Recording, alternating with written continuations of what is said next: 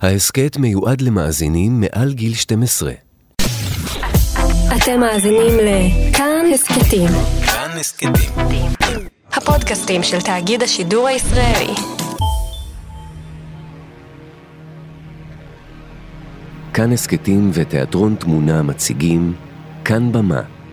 היעלמותו המסתורית של מ', סיפור בלשי אורבני. יצירתה של דניאל כהן לוי. חלק שני.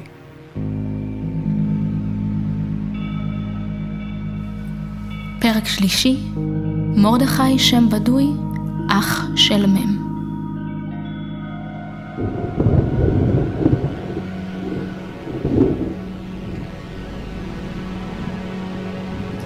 אני ממתינה בנקודת המפגש בתחנה המרכזית בטבריה.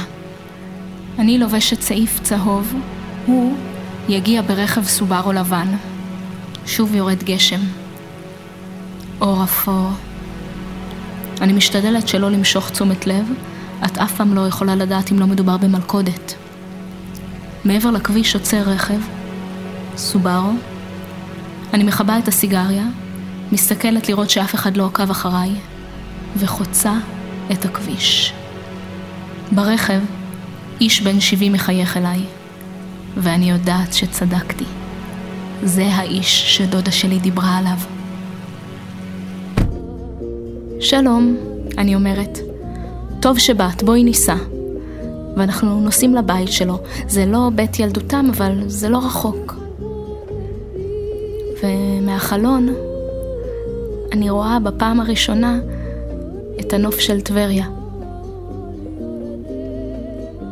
בבית מרדכי עושה לי סיור. הוא מראה לי מעלית שהוא בנה.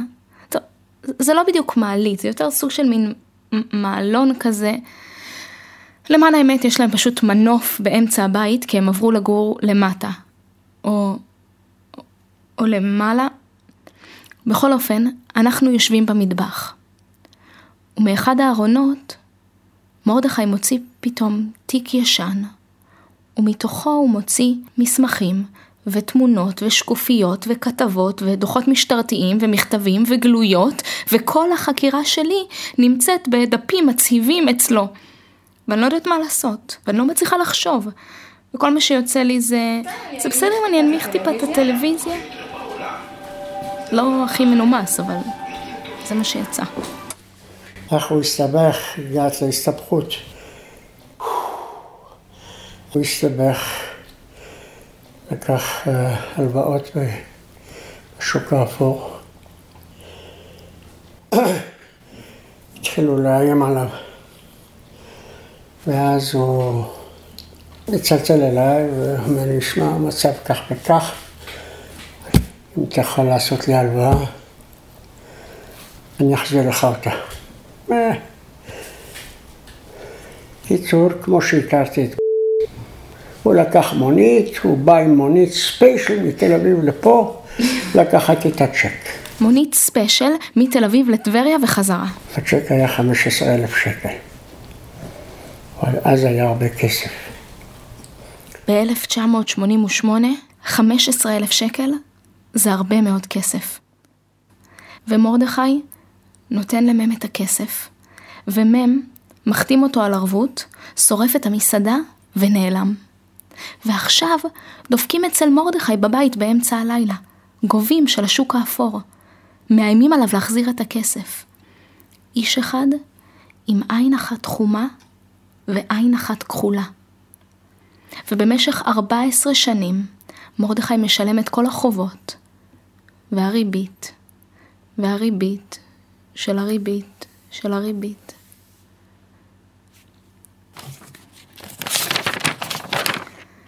עבור משטרת ישראל, בנוגע להיעדרותו של אחי מ', אשר נודע כאיש בוהמה תל אביבי. התקשרתי למשטרה שוטרת בשם מיכל אחת העבירה אותי לשוטר בשם מוטי שתיים שהעביר אותי לשוטרת בשם מירב שלוש שכעסה שיש ברשותי בכלל את מספר הטלפון הנ"ל והפנתה אותי לשוטרת בשם מלי ארבע ואני חמש מבקש לקבל תשובה מוסמכת בנוגע להיעדרותו של אחי שש. אני חושש לתאונה או לגרוע ביותר רצח. מאת משטרת ישראל אחת, פנייתך התקבלה. שתיים, משטרת ישראל עשתה פעולות רבות ומגוונות לאיתור הנעדר בארץ ובחו"ל. שלוש, ב-91 התקבלה פנייה מאזרח אנונימי מהרצליה, שהודיע שהנעדר התקשר אליו והודיע לו שהוא שוהה באיטליה. 4. הנעדר סירב לתת פרטים על מקום הימצאו. 5. החקירה נסגרה. 6. לידיעתך. ומתחת לכל המסמכים, אני זוכה לראות בפעם הראשונה תמונה של מ'. גבר נאה, שרוע על ספה בסלון ביתו אולי, מאחוריו, על הקיר, תלויים שלושה ציורי שמן. הוא לובש חולצת כפתורים פתוחה, משובצת, משבצות אדום, ירוק, הוא אוחז בידו כוס קריסטל, ומניח נעל שחורה, על ספת אור שחורה. מביט ישר למצלמה.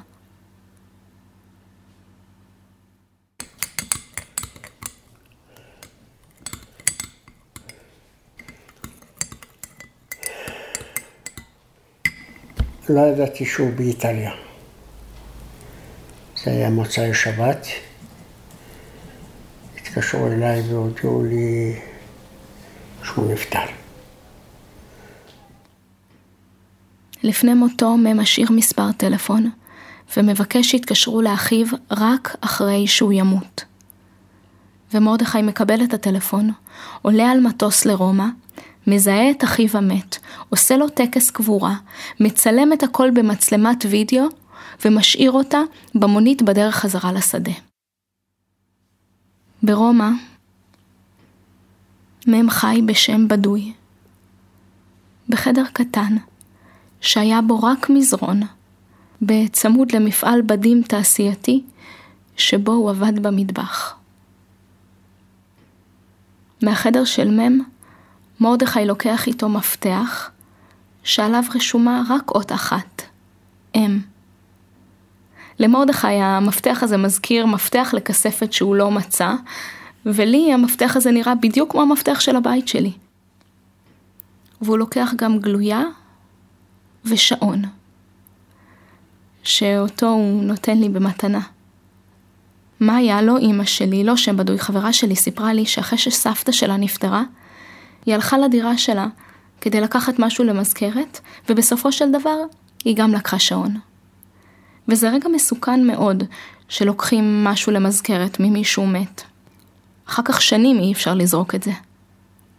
היא גם סיפרה לי שזה היה פשוט סיוט לזרוק את המזרון, כי מזרון אחרי עשר שנים, הוא מכפיל את הכובד שלו מכל האור המת שלנו. זה כאילו כל לילה אנחנו נספגים לאט לתוך המזרון עד שאנחנו נעלמים לגמרי. ואני מדמיינת את מ' ואת סבתא של מאיה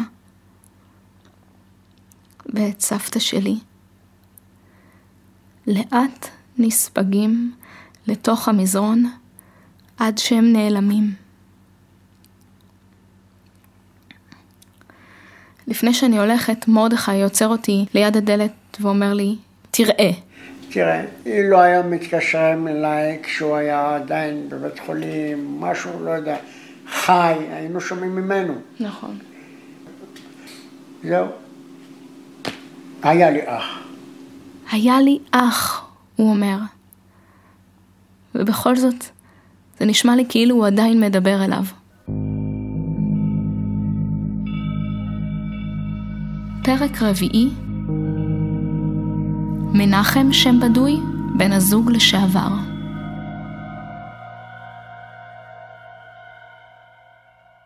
באוטובוס, בדרך חזרה הביתה, אני נזכרת בסיפור שאבא שלי סיפר לי על החתול של שרדינגר. שרדינגר מציע ניסוי שבו שמים חתול בתוך קופסה עם רעל, ויש 50% סיכוי שהחתול יאכל את הרעל, ו-50% סיכוי שלא. ובעצם כל עוד לא פותחים את הקופסה, אז החתול הוא גם חי וגם מת. אבל מי שפותח את הקופסה ומוצא בתוכה חתול מת, במידה מסוימת הוא זה שהורג את החתול. הוא זה שהופך את החתול מגם חי וגם מת למת אבסולוטי. אני מתקשרת למנחם, בן הזוג לשעבר של מם, כדי להגיד לו שמם מת.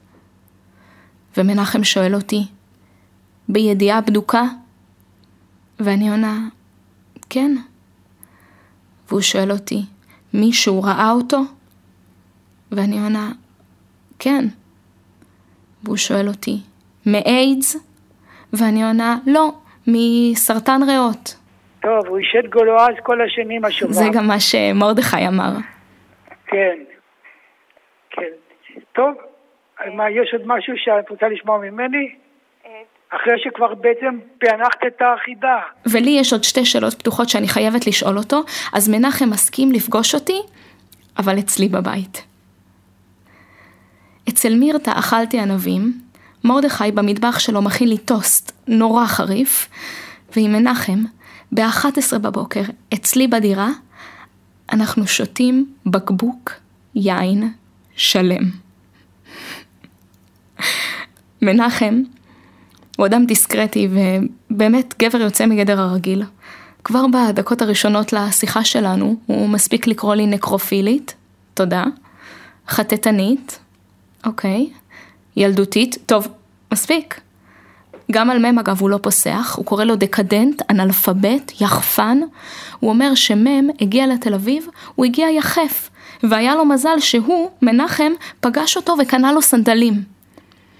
אבל באותה נשימה, הוא מתאר את מם כגבר יפה בצורה בלתי רגילה, שמסביבו תמיד מתרוצצים גברים. מנחם הוא הגבר הכי בוטה והכי מעודן שאני פגשתי בחיים שלי. באמת, בחיי, אני אף פעם לא פגשתי גבר שמצליח לעשות את זה בצורה כל כך אלגנטית. ועוד אחרי חצי בקבוק, כן? אני ממלא כל פעם ככה, זה יעזור לי לספר לך יותר. אני, לעומתו, אני שתיינית ממש גרועה. וכבר אחרי כוס אחת על בטן ריקה, אני שיכורה לגמרי. ובמטבח בבית שלי, אני וגבר בן 80, והוא מספר לי על מסיבות בתל אביב, ויחסים פתוחים, ואורגי... דברים שאני לא יכולה לספר. זה היה בתקופה שהומוסקסואליות הייתה בלתי חוקית בארץ. החוק, אגב, השתנה רק ב-1988, שזה בדיוק השנה שבה מהם נעלם. כשהם רכשו דירה, אז העובדת בבנק, היא לא הצליחה להבין למה שני גברים רוצים לקנות דירה ביחד.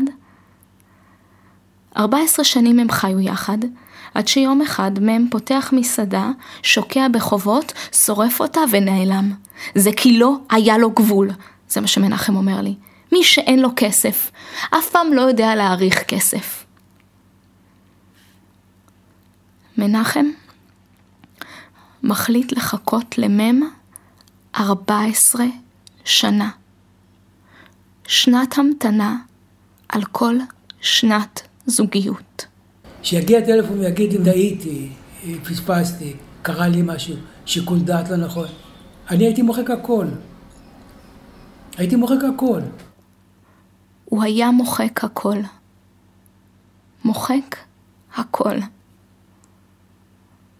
אבל מם לא חוזר. הם חיו יחד 14 שנה, הוא מחכה לו 14 שנה, ואז, אחרי 14 שנה, אני מתקשרת לספר לו שמם מת לפני 14 שנה. שזה 1988 ועוד 14, 2002 ועוד 14, 2016, שזה 14, 14, 14, 14. מה זה אומר? מה שאני הולך לספר לך עכשיו הוא או אמת או בדיה. פעם אחת בלילה, בלילה אחד, אני ישן חזק, הטלפון מצלצל, אני מרים, ואני אומר, אני שמח שטלפנת, רציתי לדעת מה שלומך ומה זה וזה. לא, לא יודע מה אמרנו, ואז הוא סגר. אמר שלום וסגר. היום, בדיעבד, כשאת מתחקרת אותי, אני זוכר את הדבר הזה, אבל אני לא יכול להישבע אם זה חלמתי את זה או זה היה באמת. מה שאני חושב היום עכשיו, שזה היה אמיתי. אני שואלת את מנחם, מי האנונימי מהרצליה שהתקשר למשטרה להודיע שמם חי, אבל מנחם מסרב לענות לי. אז אני נותנת לו את הצילום של מם שמרדכי נתן לי, ואת תעודת הפטירה של מם. ובתעודת הפטירה כתוב, נולד במרוקו, מת ברומא. ובאמצע, מנחם אומר לי, ויתר על האהבה שלו בשביל כסף. טוב, אני אומרת, זה קצת מוגזם, אתה לא חושב? תראה, בסוף הוא מת בלי כלום. זה לא מוגזם. מנחם אומר לי, זאת האמת. ואנחנו נפרדים. ואני חוזרת לכל המסמכים, ולגלויה שמרדכי הביא איתו מהחדר של מ' ברומא. ומאחורי הגלויה כתוב, בתקווה שיעזור לך להסתדר מ' ט'. וראשי התיבות האלה? אני ראיתי אותם כבר פעם על מסמך אחר. אני עוברת שוב על כל המסמכים מהטאבו, ובאחד מהם אני מוצאת שם וחתימה באותם ראשי התיבות בדיוק. שטר הבעלות על המסעדה. כדי להבריח מישהו מהארץ בלי דרכון, צריך לחצות את הים. רק מי שיש לו מספיק קשרים כדי להעלות את מם על ספינה ולחמוק ממשמר הגבול, רק מי שיש לו מספיק כסף כדי לקנות מסעדה, שבשבילה צריך לטוס פעם בחודש לרומא כדי לקנות תבלינים, רק מי שיש לו מספיק אמצעים כדי לעזור לאדם אחר להתחיל חיים חדשים מאפס, בארץ זרה, רק מי שיש לו מספיק תעוזה להתקשר למשטרה באופן אנונימי ולסגור את התיק, יכול לעשות דבר כזה. וכשאני מגגלת את השם, אני מגלה שזה אחד האנשים הכי עשירים בארץ. וגם הוא מת. אז אני מתקשרת למנחם ואני משאירה לו הודעה שאנחנו חייבים לדבר דחוף. הוא חוזר אליי רק אחרי שלושה שבועות. הוא נפל ושבר את הרגל, והוא נמצא במוסד לשיקום בראשון. אני קונה בקבוק יין, ועולה על אוטובוס בדרך לבקר אותו. בקומה הכי גבוהה של קופת חולים, אנחנו יושבים על שתי ספות, ואני פורסת בפני מנחם את התיאוריה שלי על מיסטר מייק טרנר, שם בדוי. מייק הוא הבעלים של המסעדה של מם. האדם שמבריח אותו מהארץ, האנונימי מהרצליה שמתקשר למשטרה, שהגלויה שלו נשארה בחדר של מם ברומא. אני מראה למנחם את כל ההוכחות. אחרי בקבוק יין שלם והתעקשות שלי, או אולי בגלל שמנחם יודע שזאת הפגישה האחרונה שלנו, הוא מחליט לספר לי על מייק טרנר ומם. ב... במגדל הכי גבוה של קופת חולים, שמשקיף אל הים של ראשון, בשקיעה, קיביתי את מכשיר ההקלטה.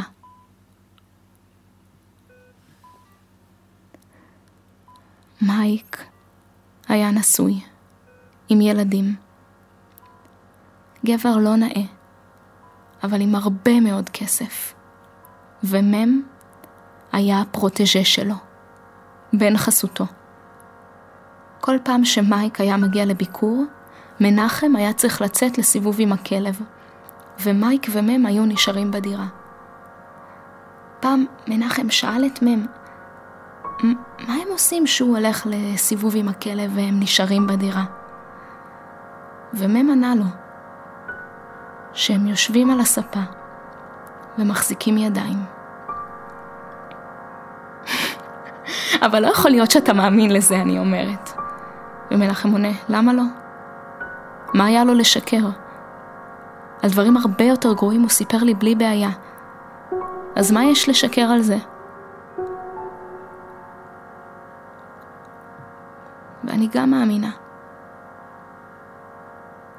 שני אנשים יושבים על ספה, מחזיקים ידיים.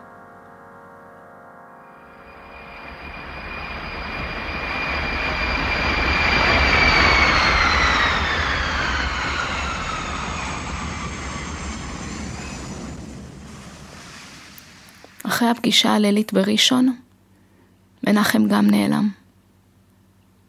לא הצלחתי להשיג אותו בטלפון, ובשלב מסוים הפסקתי להתקשר, כי לא רציתי לפתוח עוד קופסה ולגלות בתוכה החתול מת.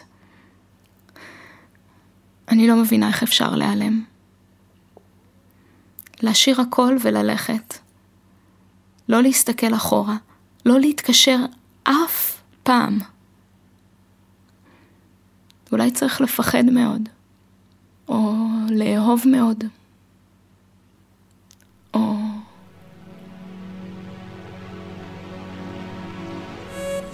כבר אחרי חצות, בחוץ יורד גשם. אני לוקחת לגימה האחרונה מהוויסקי ומניחה את קופסת הגפרורים במגירה. דמותי משתקפת לעברי בזכוכית החלון. אנחנו מחליפות מבט חטוף. אני לובשת את המעיל ויוצאת אל הלילה. מה שיפה בסדרות משטרה זה שאחרי שעה, גג שעה וחצי אם זה פרק ספיישל, אז התעלומה נפתרת. אבל אם זה טוב, אז את פשוט כבר לא יכולה להתאפק עד הפרק הבא. לפני חודש, אני יושבת במסעדה בצפון, והמלצר היה כל כך נחמד אליי, שכשהוא הגיש לי את החשבון, הסתכלתי לראות איך קוראים לו. ואני רואה ששם המשפחה שלו הוא בדיוק כמו שם המשפחה של מם. אז אני לא מתאפקת ואני שואלת אותו אם הוא מכיר את מם. אז הוא אומר לי שמורדכי זה סבא שלו. אז אני אומרת לו שאני מכירה את סבא שלו, וגם את אח של סבא שלו. אז הוא שואל